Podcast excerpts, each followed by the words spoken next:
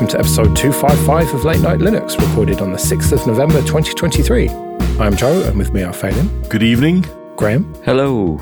And Will. One, one, one, one, one, one, one, one. Oh, well done. well done. FF. Uh, whatever. anyway, let's get straight on with our discoveries. Will, yours is amazing. It turns out that a lot of ThinkPads, or most ThinkPads, have a one by one pixel display on them. You're just so in the club now that you want to have it as well. Yeah, I just saw this on uh, Mastodon from Lennart Poettering talking about how you can control, with the latest kernels anyway, how you can control the red dot on the outside of the lid on your ThinkPad. And you can make it certain brightness and you can make it turn on and off, you know, breathe in and out. And well, that's all you can do with it. But great fun. And to know that I can do this on my ThinkPad is quite good. Has he made a systemd unit out of it yet? I imagine so. Well, I was thinking you've got to be able to use PulseAudio or pipewire or something to like pipe it into it to flash along with music. That's got to be doable. Just reading the comments on the rest of the thread, and people have tried to flash it on and off very fast, and apparently it just stays on. So there's quite a lot of lag, it seems, between when you tell it to turn on and when you tell it to turn off. And uh, it's probably not good enough to have a disco. Uh, well, I did try it with my X270 and I tried to do it fairly quickly. And yeah, it did just seem to stay on. I wonder if that's a security feature because isn't there a kind of a vulnerability in the variants of lights and LEDs when people are doing certain things on their computers? Mm. Mm, maybe. I would think it's probably less a security feature and more the cheapest LED that Lenovo yeah. can find. but that is just one of those cool, just nerdy things that only a Linux user would discover and care about. And I love it. You've also discovered Octopus Energy Home Assistant add on. Now, this one is uh, slightly more useful and, uh, well, it's quite niche still, I admit, but it is more useful. If you are with Octopus Energy, it implies that you're on one of their smart tariffs. They offer a number of different tariffs that have different pricing structures depending on what you need it for. So if you've got an electric car, for example, and you need to charge at a much lower rate for six or seven hours a day, they have a tariff just for you where you get cheap rate overnight and then during the day it's more expensive. They also have one called Agile, which is the wholesale rate plus their markup of whatever it is, 10, 15% or whatever. And that varies every 30 minutes throughout the day.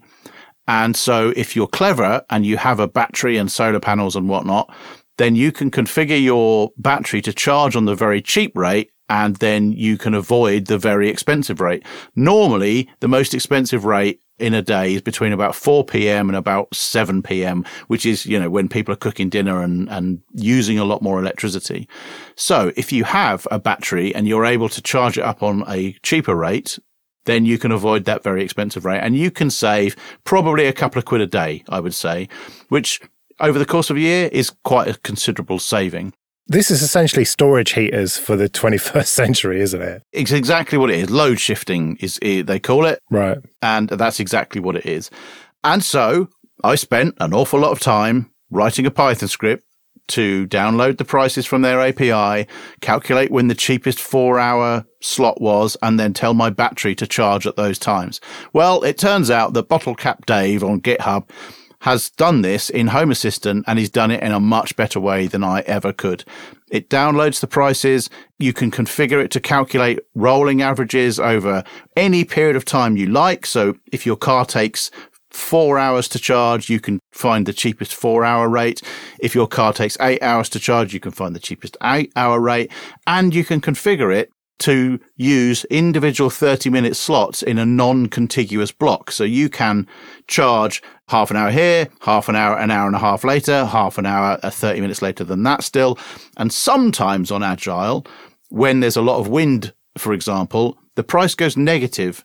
And so you are paid for any electricity you use. And this package allows you to find those negative times and take actions when the price goes negative. So using Home Assistant, you can call pretty much any script that you've written in Home Assistant, turn on fan heaters, set an alarm to go off to tell you to turn the tumble dryer on or whatever.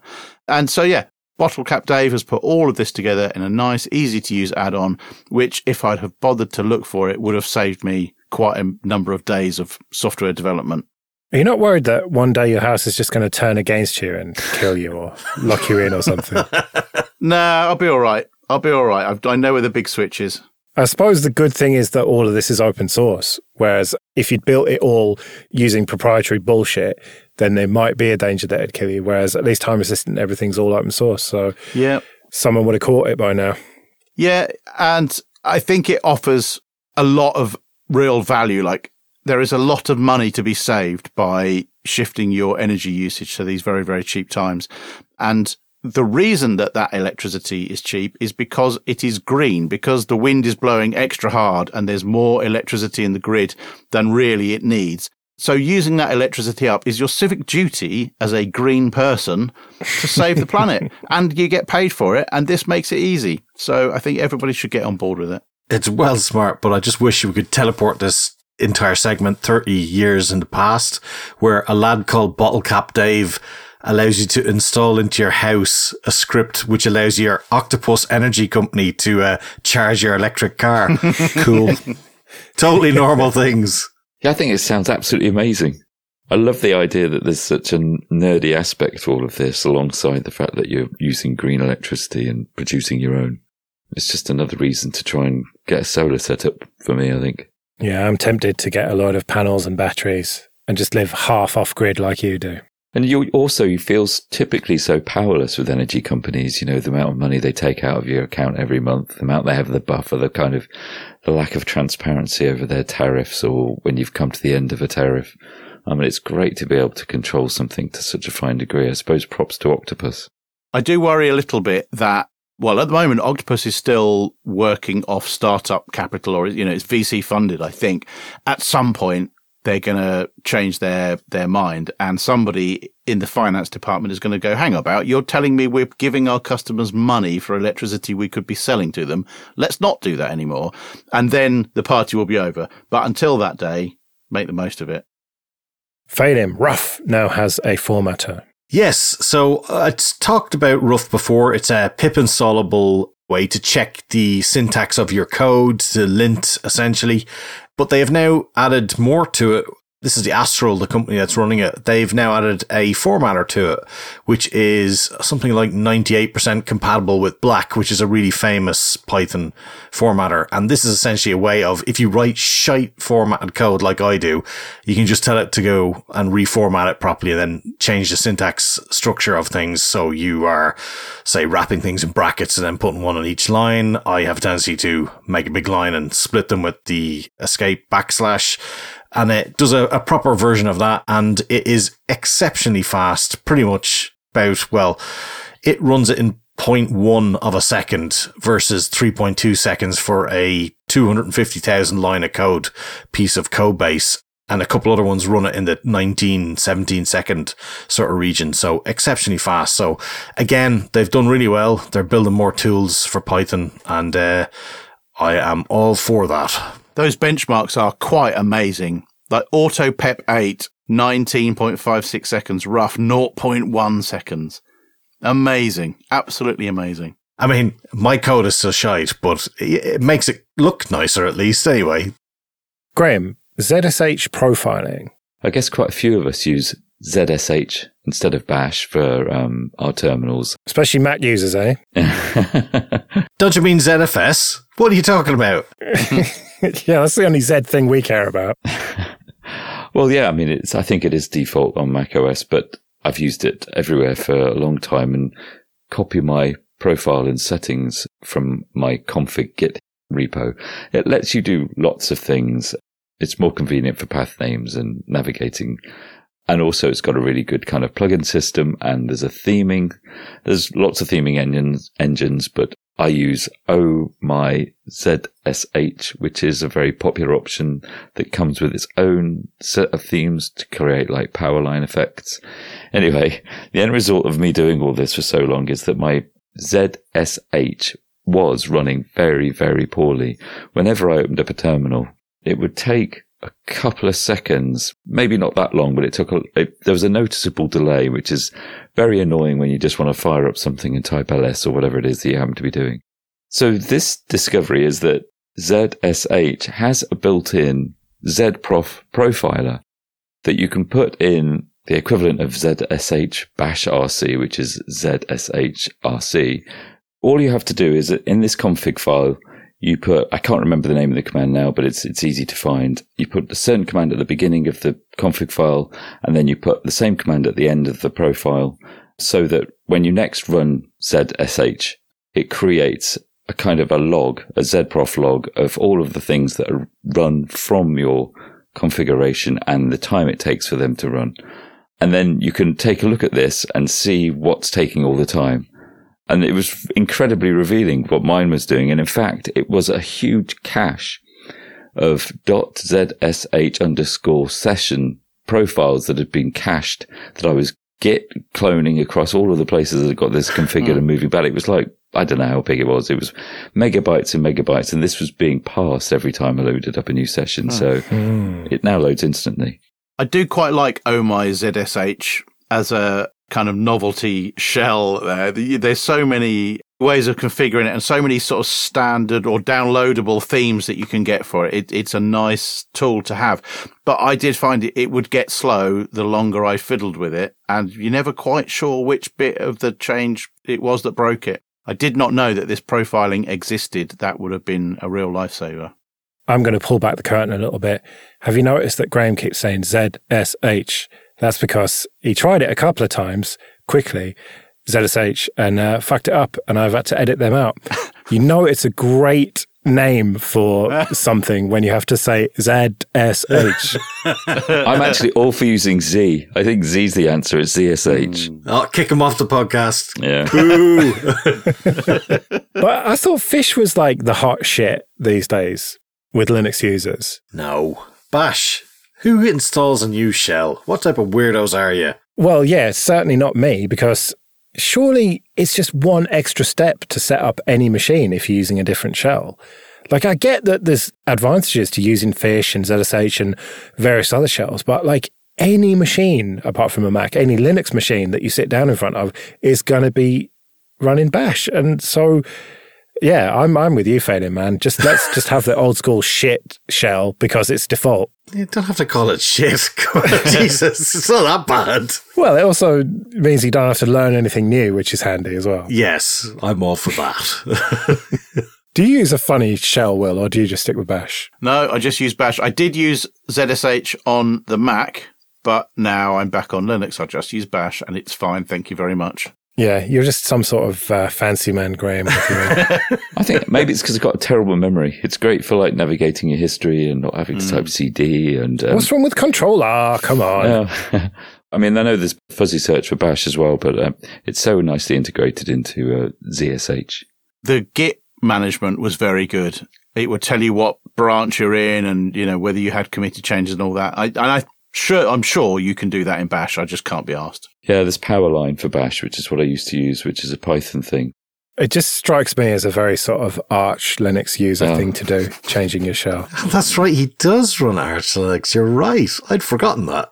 He didn't even say. I know. I've not mentioned it for a while. I think you got away with it. Okay, this episode is sponsored by people who support us with PayPal and Patreon. Go to latenightlinux.com slash support for details of how you can support us too.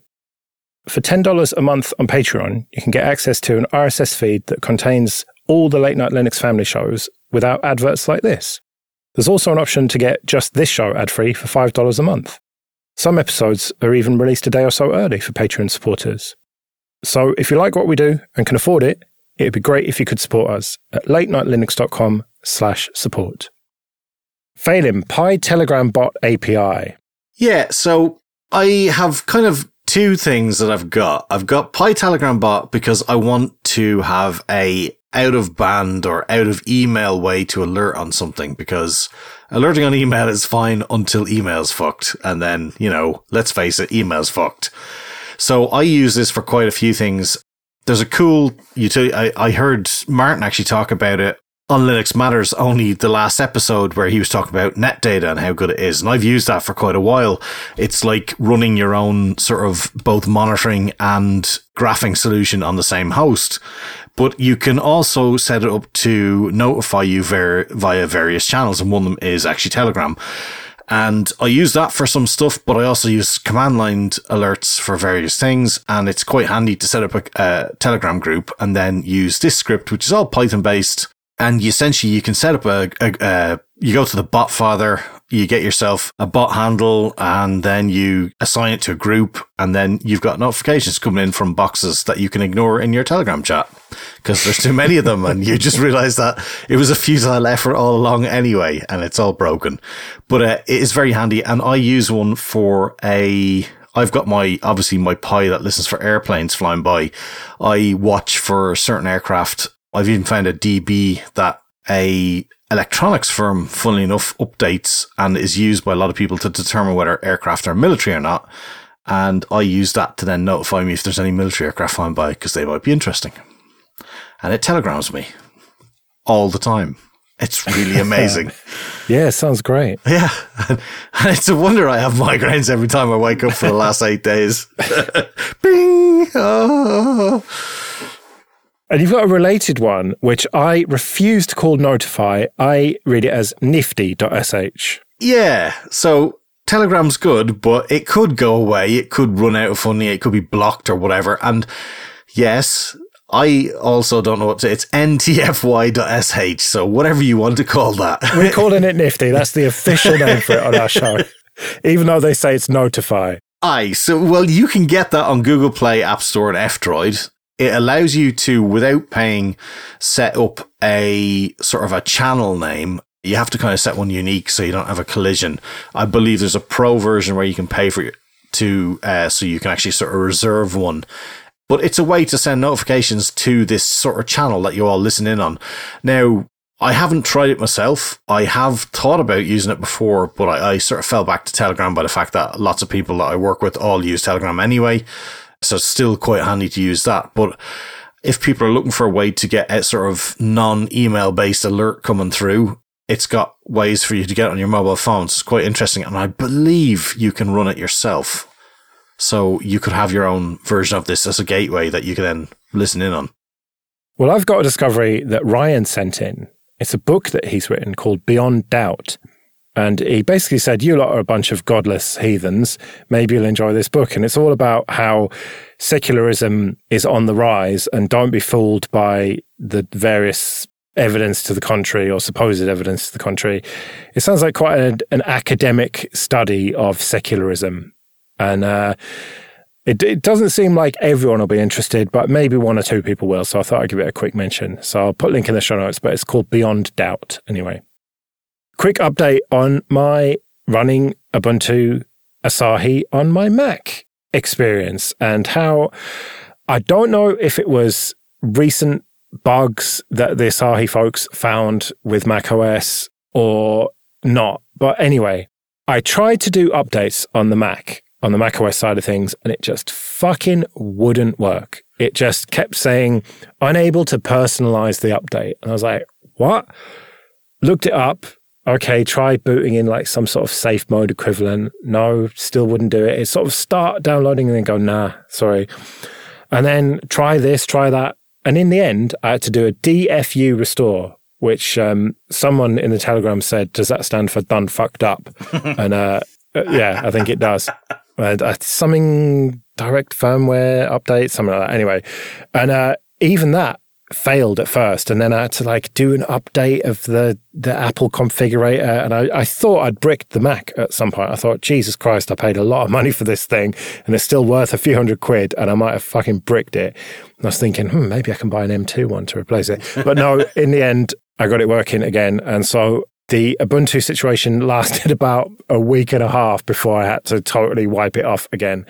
So that's a bit shit, really. And I blame Apple for it and not at all the Asahi folks who actually are doing a good job of finding bugs that I don't, I, I don't know if it's related. I'm too thick to work out whether it's related to it or not. But maybe it is, maybe it isn't. Maybe just Macs are shit. Was that an Apple security bug that got pushed out and then it just wouldn't install because it didn't like the look of it? Or well, I don't know why it wouldn't do it, but yeah, the reason that I was keen to install it was because there's this recent speculative execution vulnerability with the ARM Macs. So yeah, I was very keen to get it installed, but no, it just fucking wouldn't. So I don't know. I really have not got to the bottom of what caused it because it doesn't seem related to the other bugs that were found recently, but just nothing I tried would work except for just completely nuke and paving the whole thing. Thankfully, I did have a time machine backup, so I got it all back and running within a few minutes. Well, actually, more like about an hour. But uh, yeah, weird. So now I'm a bit scared, really, to run Asahi again. But it's not my main machine, so it'll be fine. I'll just do that again when I get bored. Let's do some feedback then. Christian writes Hi, Joe. Congratulations on your X270. Nice to hear you've finally joined the ThinkPad cult. It's a lovely device, so I'm sure you'll have a lot of fun with it. Excited to see whether you'll get additional ThinkPads later. Usually it won't stop with the first device, and I admit I have been looking at other ones. I haven't bought any yet, but I'm uh, I'm looking. Let's just say that I want a T series one now. But anyway, I'm gonna maybe for Christmas. We'll see. Anyway, he continues. I'm also a ThinkPad enthusiast and a heavy collector. And then he sends a link to his list of ThinkPads, and yeah, he's not wrong. He is a heavy collector. Right now, I'm about to start a virtual museum and a dedicated podcast about ThinkPad history. So, whenever you have any questions or want to dig deeper, let me know. Happy to help. So, yeah, definitely let us know when you get your virtual museum and podcast started. We'll give it a shout out on the show. But just looking through his list of ThinkPads, it is quite impressive. Yes, impressive. That's a word for it. it makes your collection look shit, Will, is all it I'm does. saying. I think somebody needs to send help immediately. I'm only joking. Yeah, I think he might become the uh, leader of this cult potentially. and it's quite the range as well, from some quite modern ones to some like proper ancient ones running um, XP and and way older than that as well. Windows 98. He's got a, a ThinkPad 240, for example, which has got 128 megabytes of RAM mm. and a six gigabyte IDE hard drive, and Windows 98 second edition. And he's also got a wish list as well, which is brilliant. It just it doesn't stop, does it? I think I need to just get rid of this ThinkPad of mine and and not join this cult. Mm. It seems dangerous to me. Phelim, how about you read this next one? Yes, I see why you might have got me to try and telefazza, tele FZA, who knows? Who knows? They write in and say, in episode 250, you mentioned that the Pixel 8 will get updates for the next seven years, and that that would be unparalleled in the Android world. I just wanted to mention that Fairphone has that kind of support commitment. Five years for the Fairphone 4 and eight years for the new Fairphone 5 with a track record. Fairphone 2 got seven years of updates. Yeah, which I think was a bit of an oversight, really, when we talked about this. Fairphone is very much the outlier, and they go through, I mean, they just jump through hoops, man, to get this support for so long and to make it all work. And so I think it was definitely remiss of us to not mention them. So, yes, thank you for pointing that out.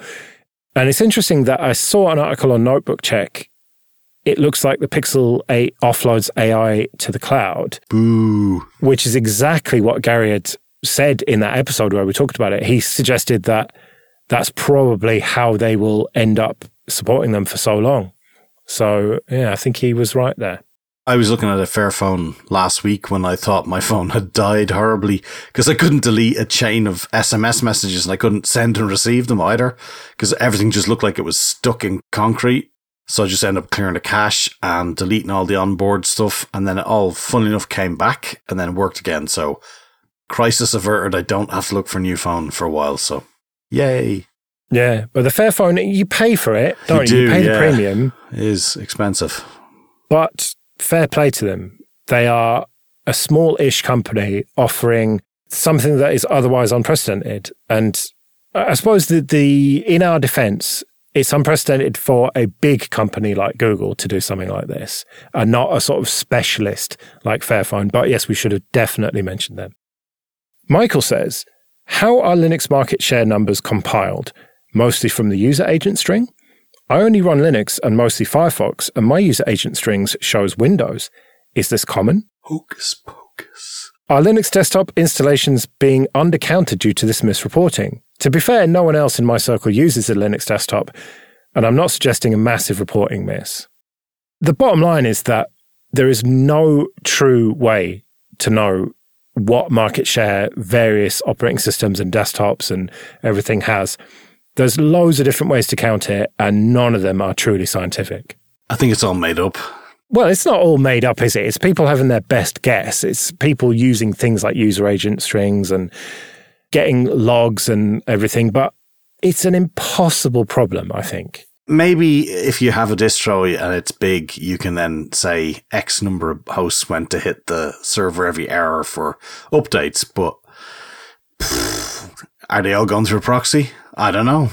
Uh, or say you had, you know, some sort of packaging format that checked in every six hours for updates. Maybe that'd give you accurate Hmm. stats. What would you call that? I don't know. Pop? It'd need to be something quite snappy. Crackle. Yeah. but yeah, the bottom line is, Michael, fucking nobody knows. Don't trust anyone who tells you any sort of stats. You know, you got the Steam surveys and there's lots of data points, but no one is going to give you a truly accurate representation of desktop market share. Right, well, we'd better get out of here then. We'll be back in a couple of weeks when it might be some news, it might be some random bollocks, who knows. But until then, I've been Joe. I've been Phelim. I've been Graham. And I've been Will. See you later.